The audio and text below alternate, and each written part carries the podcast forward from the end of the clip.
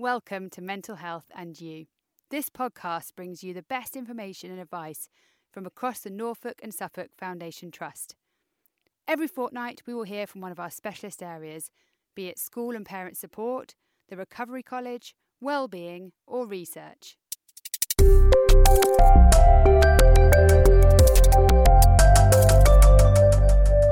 Hi, my name's Bryony G. I'm a researcher with Norfolk and Suffolk NHS Foundation Trust. I lead the Child, Family and Young People's Research Development Team um, and have been leading this project that we're talking about today, Aspire.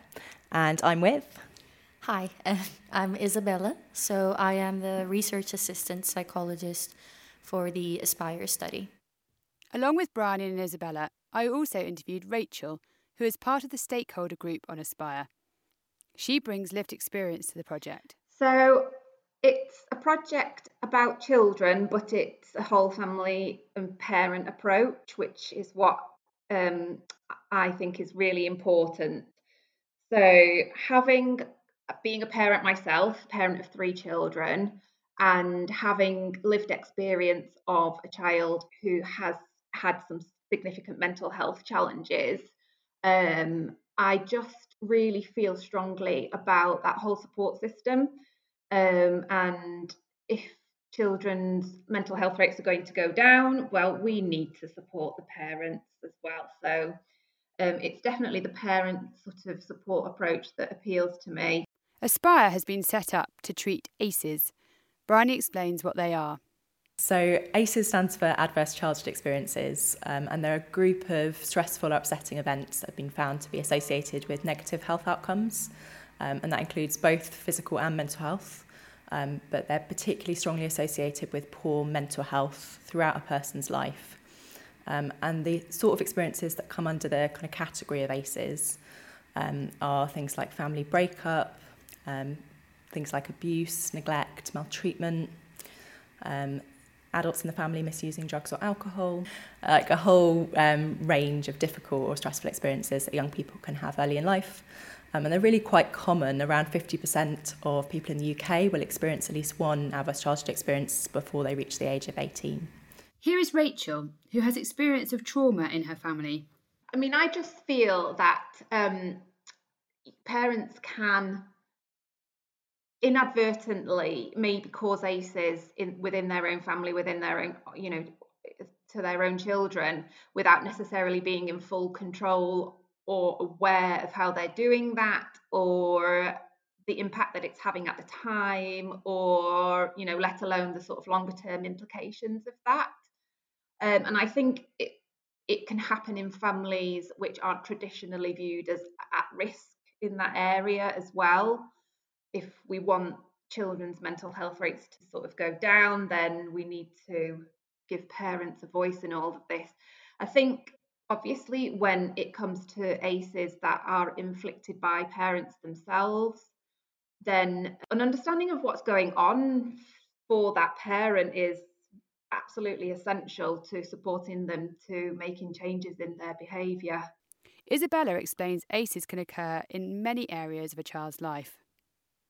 So it's both experiences, you know, in the home and also outside of the home. So, for instance, in the school setting, um, a child who experiences bullying, or or even you know, in, in a life-threatening illness, or there there can be a, a, it's actually a really wide range of adverse experiences which can contribute to poor mental health mm. in the and, future. And the more um, adverse childhood experiences a young person has had, the more likely that they then are to have mental health problems later in life. But really importantly, that's not a kind of deterministic relationship. So just because you have had adverse childhood experiences, it doesn't necessarily mean um, that you'll go on to experience poor health outcomes later on. Um, and we know there are some things that can help protect young people from going on to have those negative outcomes. Um, and one of the really key things that can help to protect a young person um, is having a positive relationship with at least one adult in their life. Um, so, really helpful, supportive, nurturing relationship. Um, so, that's part of where the idea for this project came. Um, was to try and sort of build and strengthen um, a relationship with a parent or carer in the young person's life.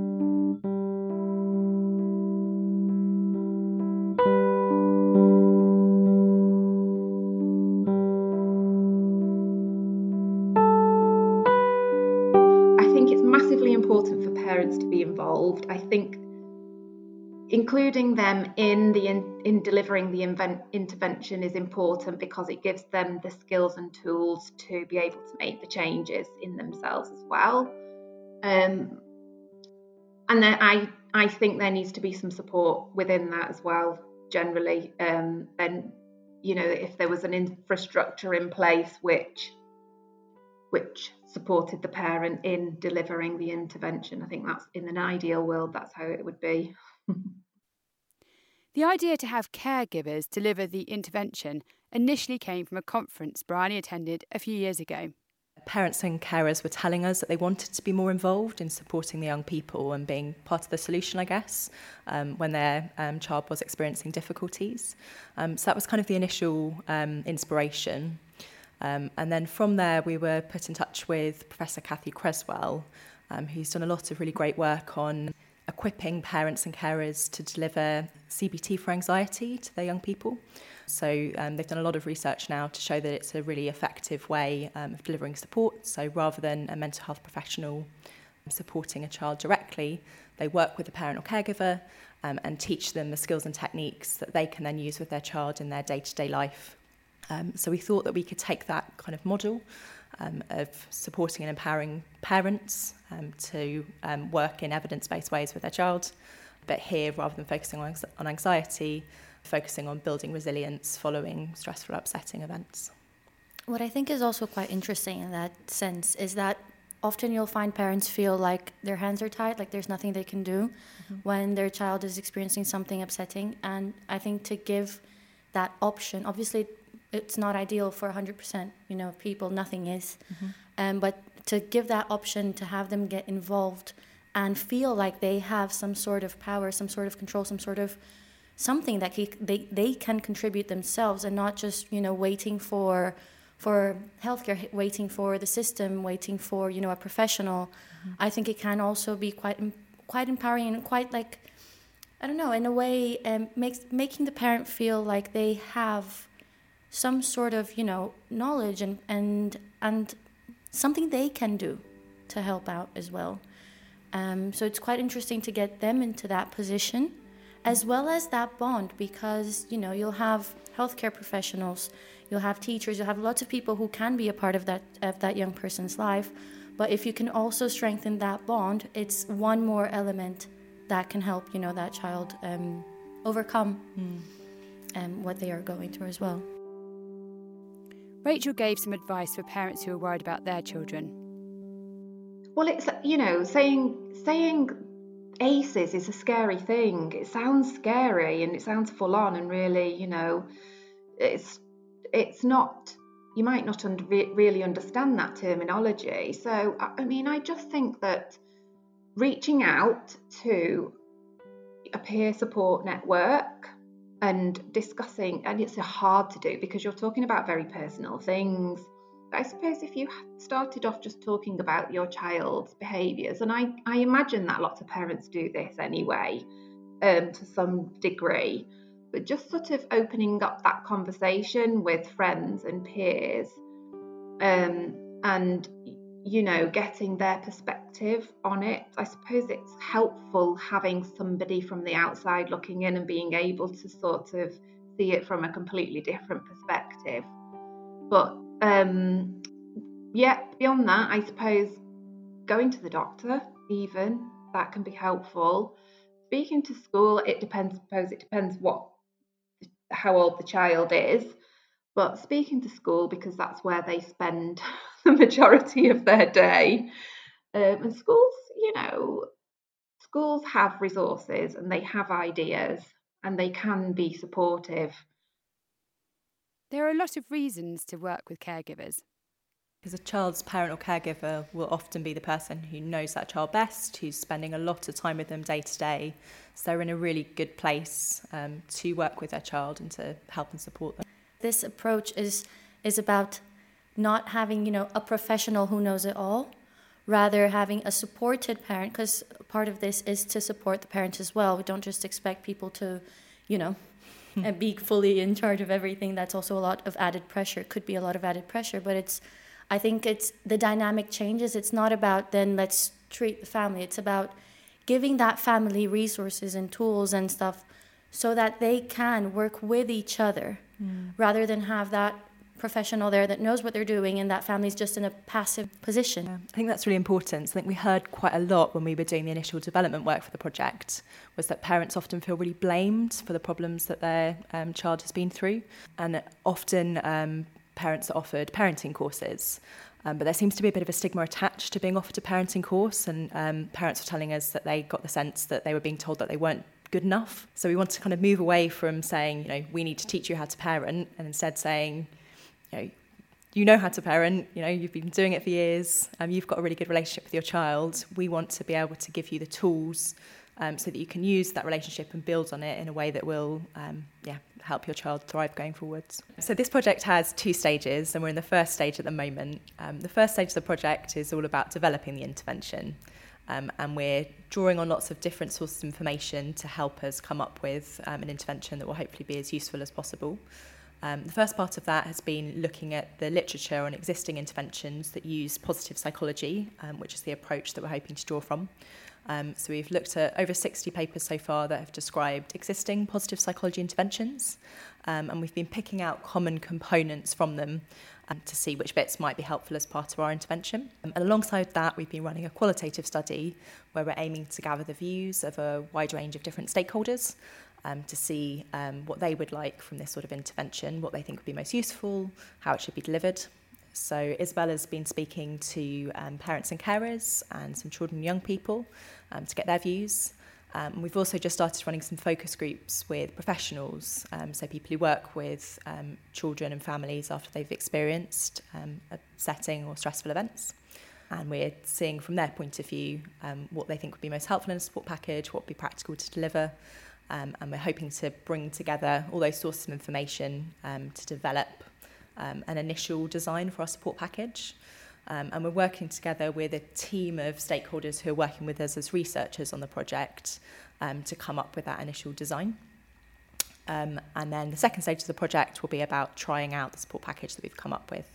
Um, so we'll be piloting it just for a small number of families initially. We'll be looking for around 12 families to try the intervention um, and see whether they think it's helpful. Um, and then we hope the next stage after this project is finished will be to then um, do a larger trial to see whether or not it's effective and whether it does um, help to improve outcomes for children. Yeah, so I think in a way we're kind of covering as much ground as we can in the sense of knowing like what is out there. So a big chunk of the study is theoretical, right? Is reading everything that everyone has done, pretty much. and it's a lot of papers. And I think a lot of the times things are developed based solely on the research.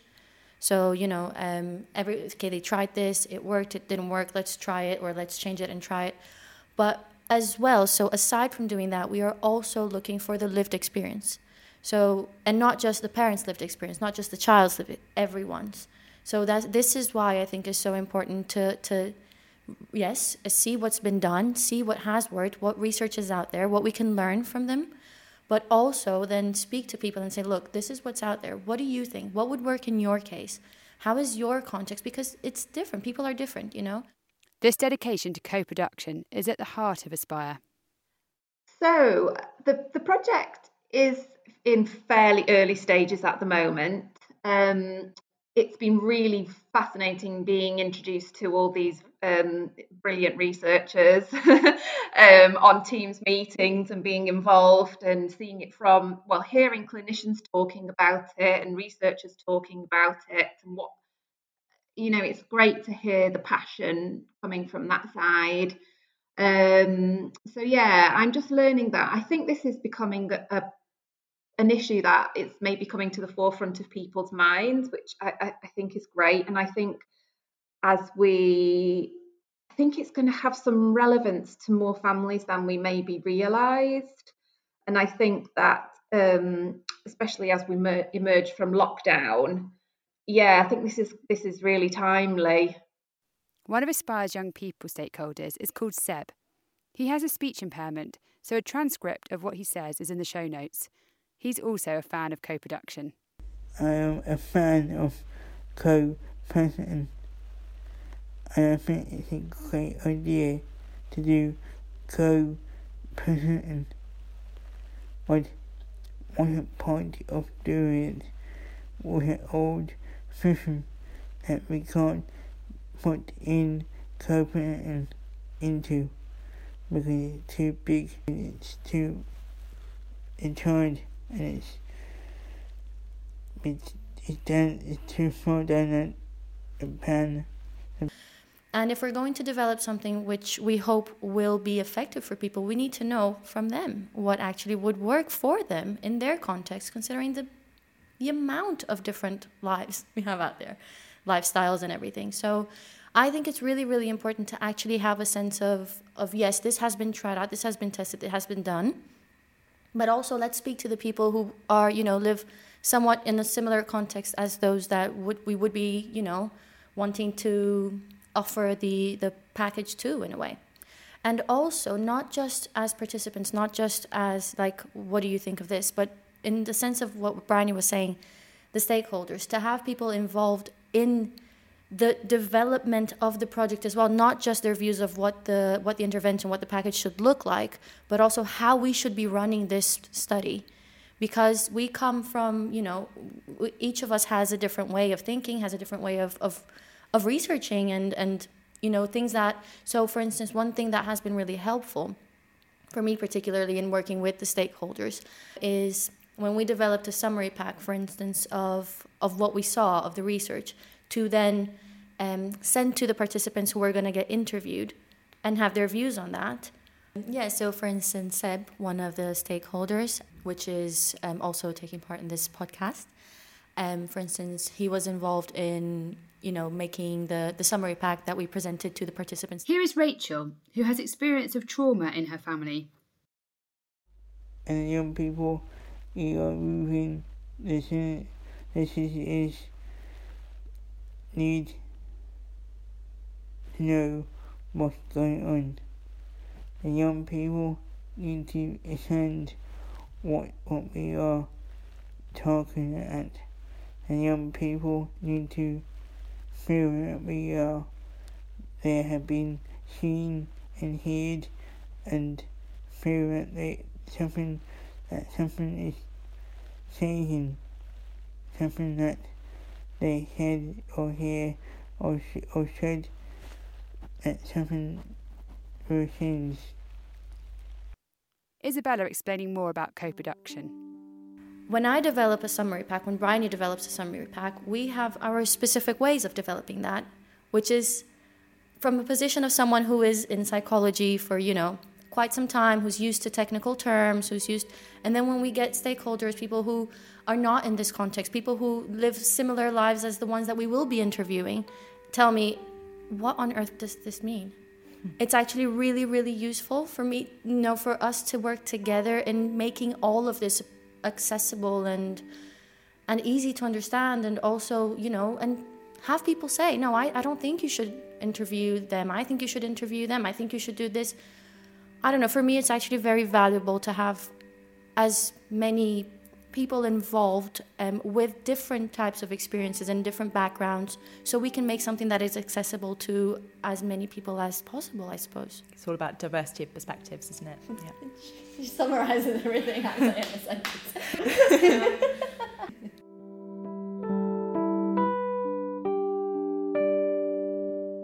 because we're still recruiting, um, we don't want to to say what's what we've found, you know, in the transcriptions and the interviews, because obviously it can bias the next ones if someone were to listen to this and then get interviewed.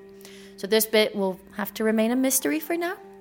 but um, intervention component analysis is basically the that bit that we mentioned where we're going through every paper published in English in the past many many years, many papers. It's so many papers and and then we're extracting um, relevant information from all of them. Okay, so what we found. Now we've we've gone through I think sixty something papers so far. We're trying to see what they have in common. We're trying to see you know what did they try, what was the intervention, what were they aiming for, did they achieve that, how did they try it most importantly as well. So what we've been finding is very very different interventions most of them, in the first 60 papers, I must say, were delivered at school by teachers or sometimes a, a, therapist that went to school to deliver that. So it was delivered specifically in that setting. There has not been so far one that has been delivered by caregivers. So every time we, we read something, we need to think, would this be feasible? It's one of the questions we usually ask ourselves. Is this feasible? Can we, is it possible to train a caregiver, for instance? Or does it need to be a clinical psychologist, for instance? So these are the questions we keep asking ourselves. What we did find from that was four main components. So four things that the, the packages all have at some point, right? Some will have one of them, some will have all four. They're just very different. So the first one being they all what we called like thoughts and feelings. So all of them have some sort of like a cognitive emotional component to them. So they work on linking people's thoughts to their feelings, emotion regulation, um, challenging negative thoughts, you know, along those lines, as well as things that you feel. So, for instance, gratitude is considered something within the thoughts and feelings component. So, if the intervention at some point works on that, it has it includes a thoughts and feelings component. There's a social component, so interventions that include um, anything regarding the interaction, so how that young person interacts with others, with parents, siblings, peers, you know, the world in general, and also things about the interaction like forgiveness, like strengthening relationships, like you know that that kind of um, work done in the sense of how they interact. Um, there is a future focused component as well. So anything that works pretty much on how that person sees the future. It can be optimism, it can be hope, it can be goal setting, it can be so anything about, you know, your best possible self. Anything that kind of is about the future, that young person's future. And lastly, it we have how you see yourself. So anything self concept um, character strengths, um, self esteem, um, you know. So we found that ev- all of them had, in one way or another, something that worked along those lines. So these are topics, right? Activities is a whole different thing. So we still, we will need, and this is something we ask people when they're being interviewed what kinds of activities would we would be able to you know um, propose or develop in a way to work on these topics? So, all of the interventions that we looked at broadly come under the category of positive psychology, um, because that's the approach that we thought would be most helpful for the particular focus of this intervention, where we're looking at um, not working with a group of young people who are necessarily experiencing um, difficulties at a level that would warrant clinical intervention, um, but we're looking to prevent them needing intervention later on, is the idea. Um, so we decided to go for a positive psychology framework um, to base the intervention around. Positive psychology is all about what enables a person to thrive and live their best life, I guess. And it's sort of named that as a contrast to kind of other forms of psychology, which traditionally tended to focus on kind of the negatives in life, I guess. Um, so there was lots of attention in the early days of psychology and still um, to this day on sort of treating um, disorders, I guess, um, things that might go wrong for someone.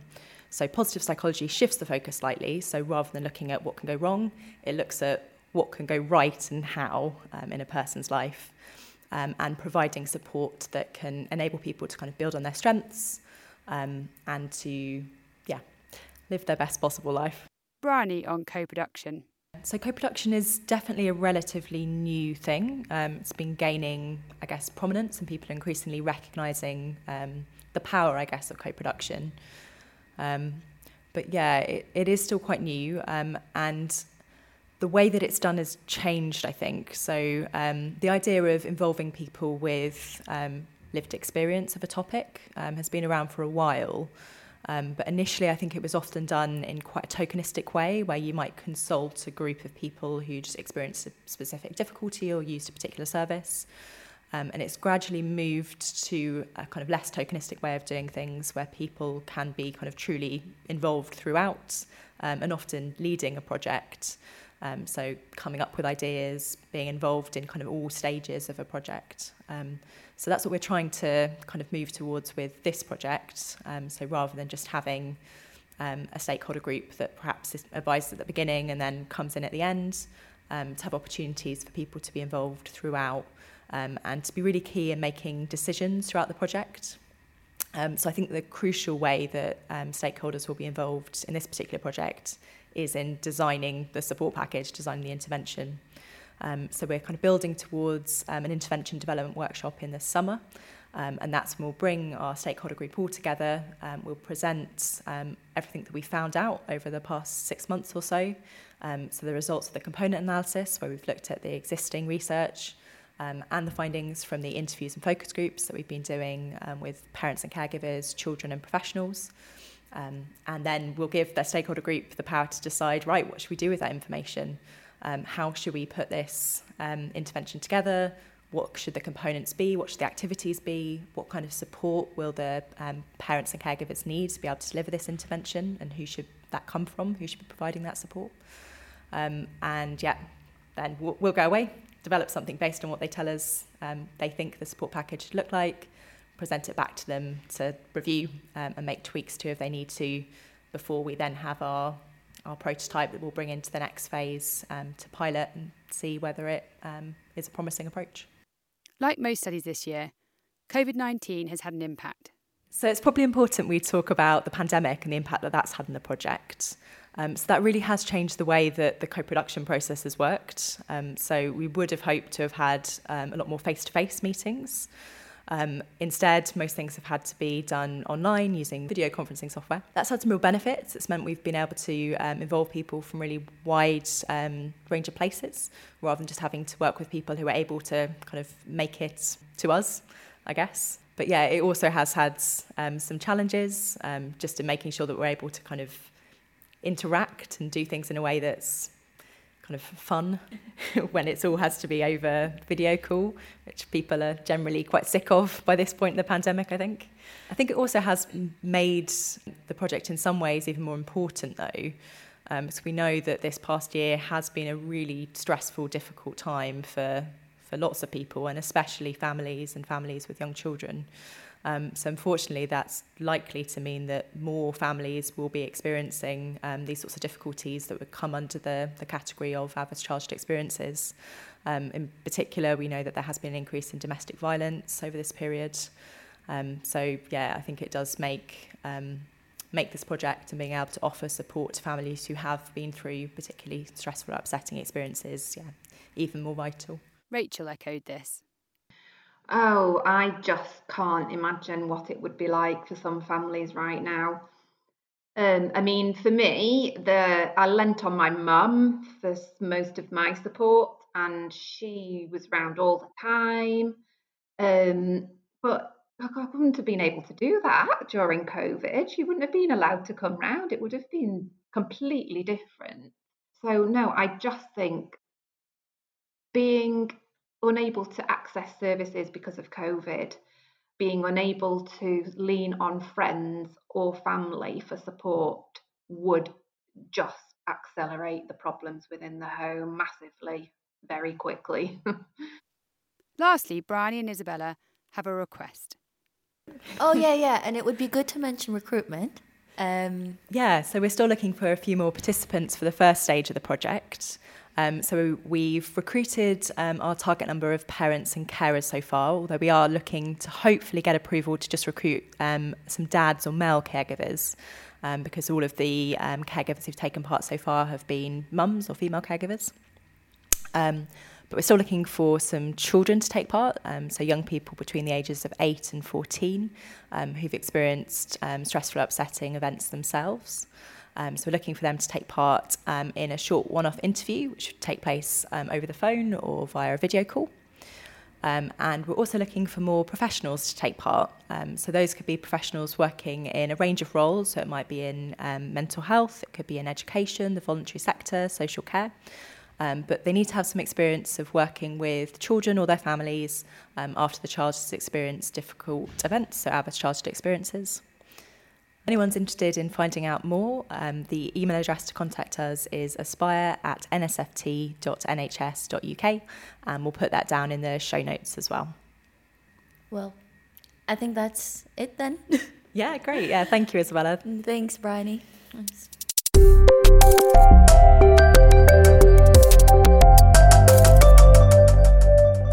Thanks for listening.